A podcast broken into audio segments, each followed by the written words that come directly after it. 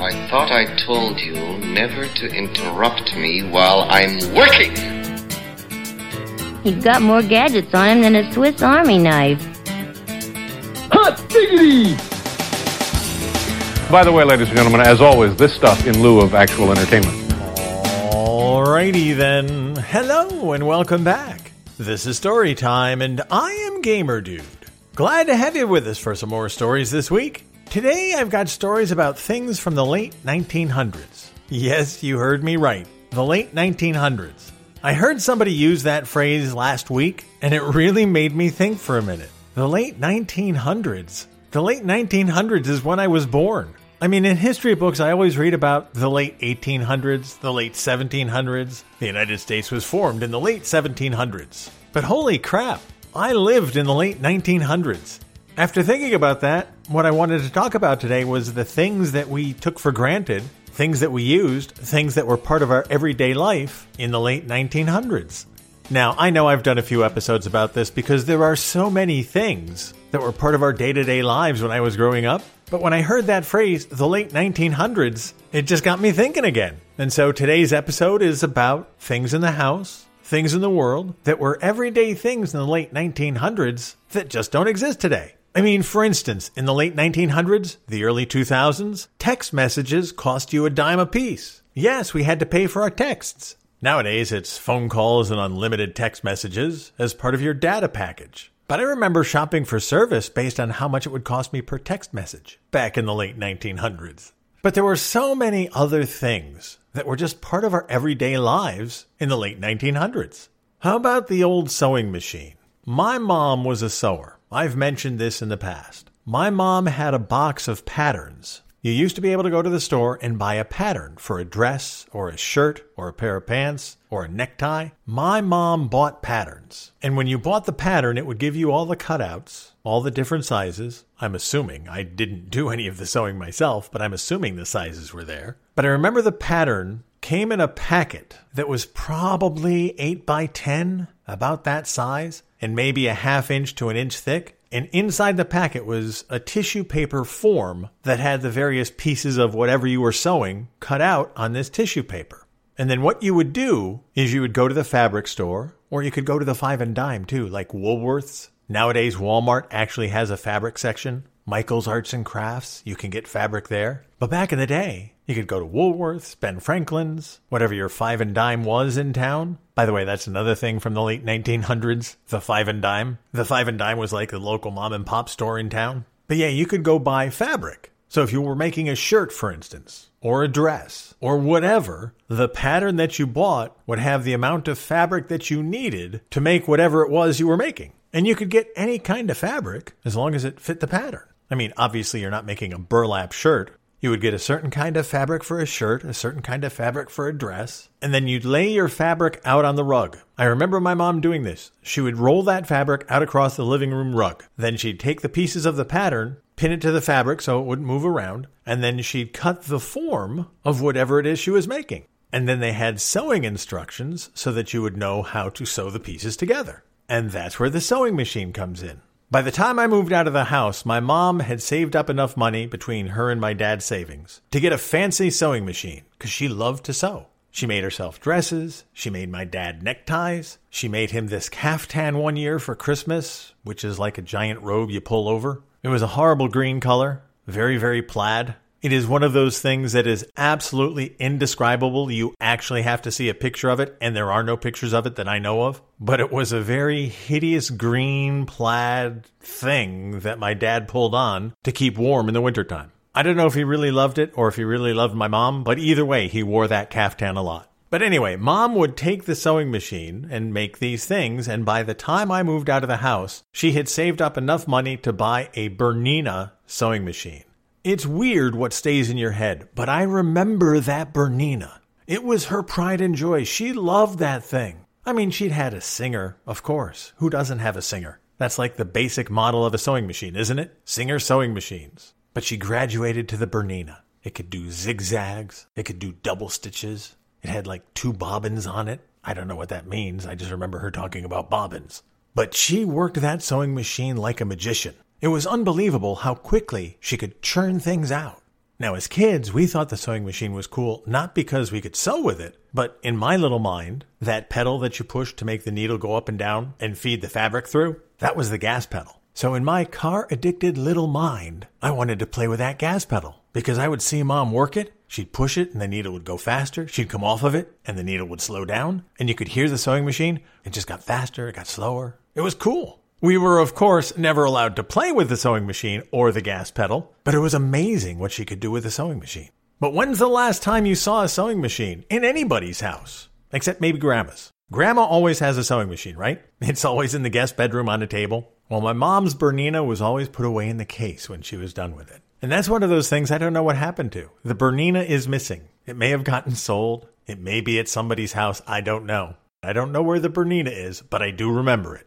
Now, when I was growing up, we had a lot of things in our kitchen that were just standard in my mind. I just grew up with them. It was just a fact of life. We had them. And you don't see this kind of stuff anymore for a variety of reasons. Some of the stuff you see variations of, but some things you just don't see, like jelly glasses. Now, it's not a glass made out of jelly, but when I was a kid, Welch's put out little jelly glasses what they would do is they would sell you the jelly for peanut butter and jelly sandwiches. They'd sell you the jelly in a nice glass jar, and they would offer promotional versions of these jars. For instance, you could get Yogi Bear jelly glasses. And when you bought your jelly, it would have the Welch's label on the front, but there'd be a picture of Yogi Bear on the back. I remember they had Flintstones jelly glasses too. Now, the jelly glasses were 8, 10 ounces, whatever they were. You had to buy the small size of the jelly to get the jelly glass. But what better way to get the kids to get mom to buy Welch's jelly? Put pictures of favorite cartoon characters on the jar. The kids will want it. Mom will have to buy it. Boom, Welch's makes money.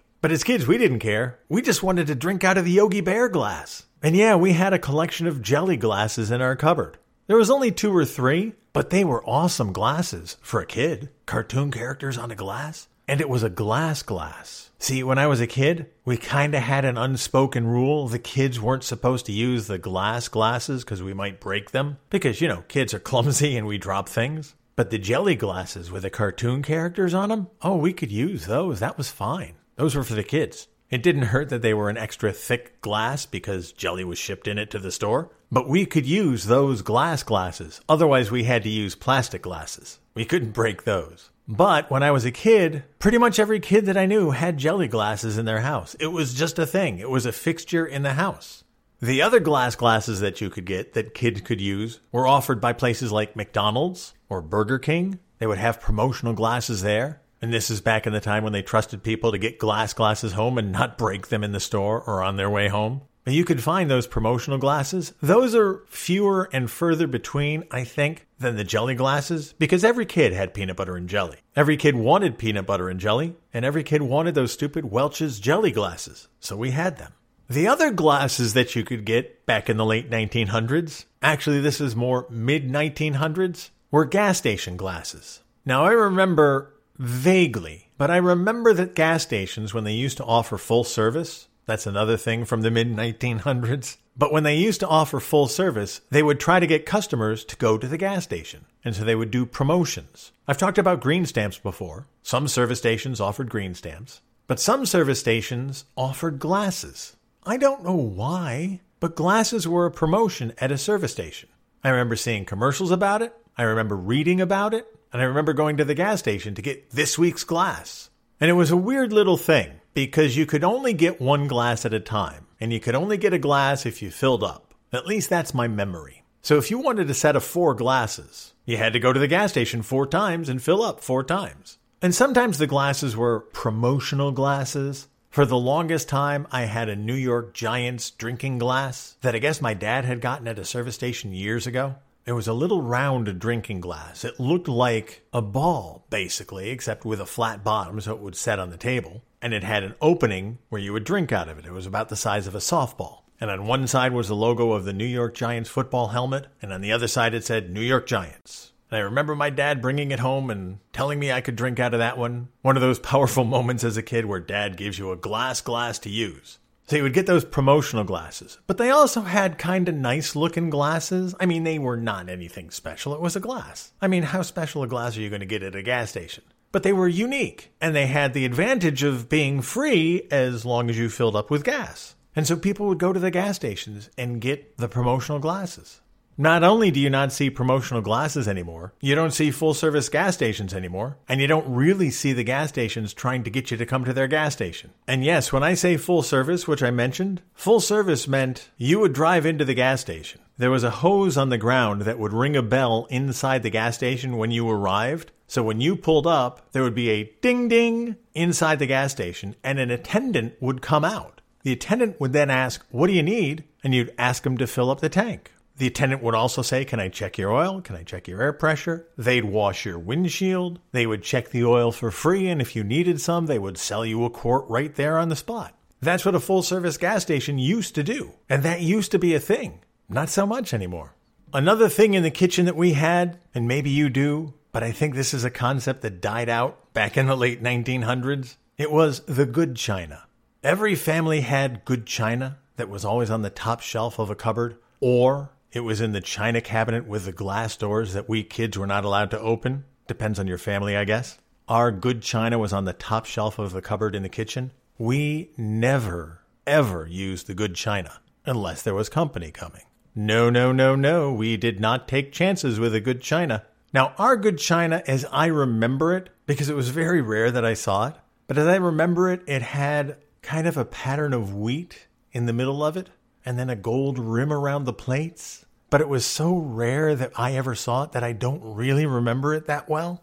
But I know that other families had good china. Some had flowers, some had colors. But these were the plates and the bowls and the saucers that you didn't take out unless somebody fancy was coming over. And I mean somebody fancy, not even just family. Because we didn't break out the good china for family get togethers. We didn't have it at Christmas. We didn't have it at Thanksgiving. It was rare that we would use the good china. And as I sit here today, I'm trying to remember ever actually using it in my life. I know it existed, I know where it was kept, I just don't ever remember actually using it. We didn't use the good china because we used the everyday plates. We had a wide variety of everyday plates, mostly because when my dad went to auctions, he would get these boxes of china or plates or kitchenware. He'd get them for a dollar, maybe two bucks. There'd be service for eight in there, except one of the saucers was broken, but we didn't use saucers, so it didn't matter. He'd have eight matching plates, and whatever pattern it was, that was what we used. But at some point, we stopped using the odd sets of plates, and we switched over to Corelleware. You know what Corelleware is. You have some in your kitchen right now. If you don't, your mom does for sure. Corelle are those thin white plates that are supposedly indestructible. You can drop them and they don't break, except they do. Believe me, I found out how to do it. Just be me and drop it on a tile floor. It'll break. But they're not supposed to break. They're supposed to be resilient. But you know those Corelle plates. You know them. You've seen them. Corelle made plates. They made bowls. They made saucers. They made dessert dishes. They made percolators. They made casseroles. They made everything. And they always had four or five different patterns that they put on them. The pattern you know about is that blue flower. You know the one I'm talking about. That blue flower pattern has been around probably longer than I have, but it's on every Corelle percolator you see on TV. If you go to a garage sale, if you go to an auction, if you go to an antique shop, you're going to find that Corelle blue flower. We had Corelle blue flowers. We also had Corelle with the gold border around the edge. We also had Corelle with a green spring type intricate woven design around the edge of the plates. There was a Corelle mushroom design. I call it the mushroom. I'm not sure what it is. It's just different looking. It's not the blue flower. It's not the gold band. It's not the green band. That's a rare pattern. But anyway, somewhere along the line, my dad got a whole bunch of Corelle. And we used that for years. And I'm going to admit to you now, I'm still using the Corelle plates. Yes, the exact same plates that I grew up with, they're all in my kitchen cabinet right now. And I still use them. Why? Well, because they're fine. They're plates. I don't have good china, but I have my parents' Corelle. The good china, my brother has that. He's welcome to it. My Corelle plates, they still last. They still work. I mean, what do you need a plate to do? Hold food. Okay, good. It works. But the thing about the Corelle that I have, there's like four of one pattern, three of another, three of another. So as long as I have a dinner for four or less, we're good. But otherwise, we're going to have a mishmash of all different Corelle patterns, but you know, they're plates. I don't stand on ceremony. If your food isn't served to you in your hands, if you don't have to scoop it off the table, then the plate's doing its job. Back in the mid to late 1900s, Corelleware was everywhere. and everybody knows the patterns, and everybody had it. The other thing that we had in the kitchen, and every family had it, and every set of grandparents had it, were cans and tins that didn't have in them what it said on the outside was in them. And you'll know what I mean as soon as I say it. The blue tin with the butter cookies, right? You've seen it. You know it. Grandma had it. Mom had it. Aunt Sally had it. Everybody had that blue tin with butter cookies. There was never a cookie in it. You stored baggies in it. You stored twist ties in it. You would put your sewing kit in there, your needle, your thread, but you never had butter cookies in it. And that was so disappointing to me as a kid because I wanted the butter cookies. But everybody had the blue tin with the butter cookies on it. My mother also had a tin that said Virginia peanut brittle. Oh, I so wanted some Virginia peanut brittle. But we didn't have any. We just had the tin. In mom's tin of Virginia peanut brittle, she kept buttons. Yeah, this is back in a time when people kept jars and tins of buttons. And you know what? If you go to an auction or a garage sale, you'll see people still have jars and tins of buttons. Because you never know when you're going to replace a button or need to replace a button. And honestly, I've used my mom's tin of buttons to replace buttons. Yes, I actually know how to sew a button on a coat or a shirt. And yes, I've actually replaced a button on a coat or a shirt. Because sometimes you need to do it. Sometimes you like the shirt, you don't want to lose it. So you find a button, you put it on. But my mom had that tin of Virginia peanut brittle, and I knew it. I knew it for years. There was no peanut brittle in there, but I checked every once in a while in case she'd gotten a new tin. Maybe she actually got some peanut brittle. But it was such a dirty trick, keeping things in tins that said butter cookies and peanut brittle, and then there being no butter cookies or peanut brittle. I felt so cheated. The other thing we had in the kitchen back in the mid to late 1900s was those copper jello molds hanging on the wall. I think that that was a required decoration in every home built after 1950. And the jello molds could be in any shape, could be a circle, could be an animal, and jello molds were a staple in our lives. In case you don't know, a jello mold is simply the shaped pan that you would pour jello in, put it in the fridge, and make jello in a shape. If you wanted a ring of jello, you'd use the ring mold. When you made jello at home, you dissolve it in the bowl, mix it all up, pour it in the mold, put it in the fridge.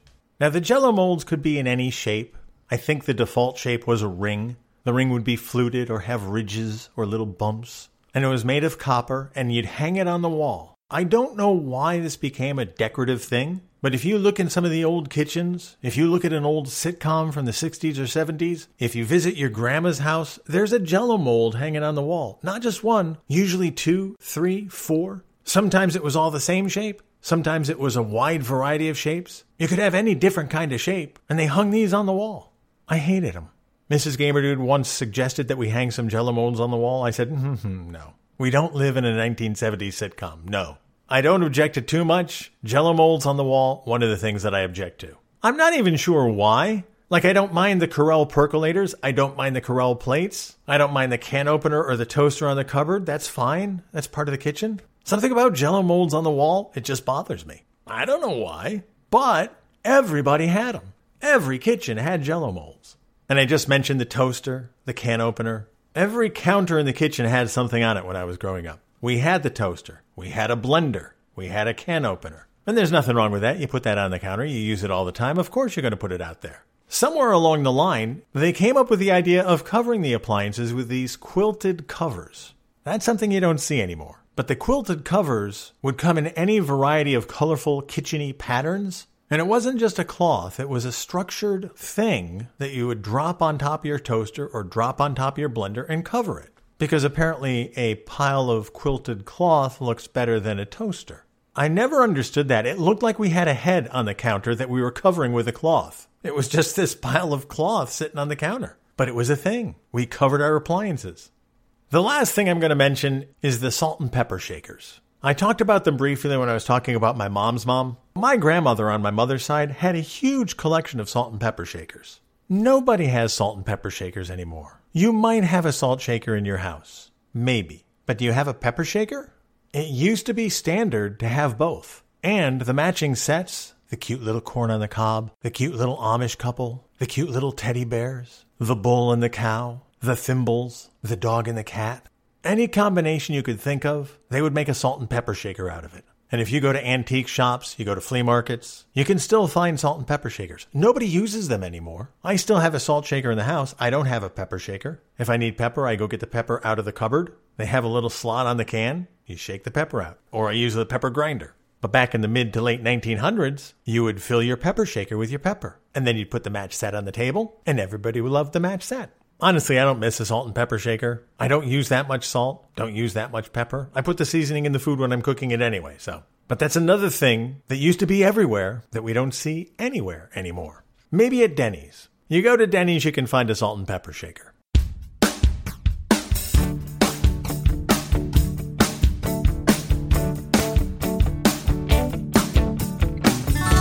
Well, as usual, I have this huge list of things that I was going to talk about today. What did we get through? Five? Six? So you can rest assured I'll have more episodes of the stuff we used to have in the mid to late 1900s that we don't have anymore. Anyway, that's going to do it for this week's episode. Thank you so much for being here. Thank you for being a part of things. As always, I really do appreciate all the time you spend here and all the time you take listening to the podcast. It means the world to me, and I can't thank you enough. Until next time, you guys take care of yourselves and I'll see you when I see you.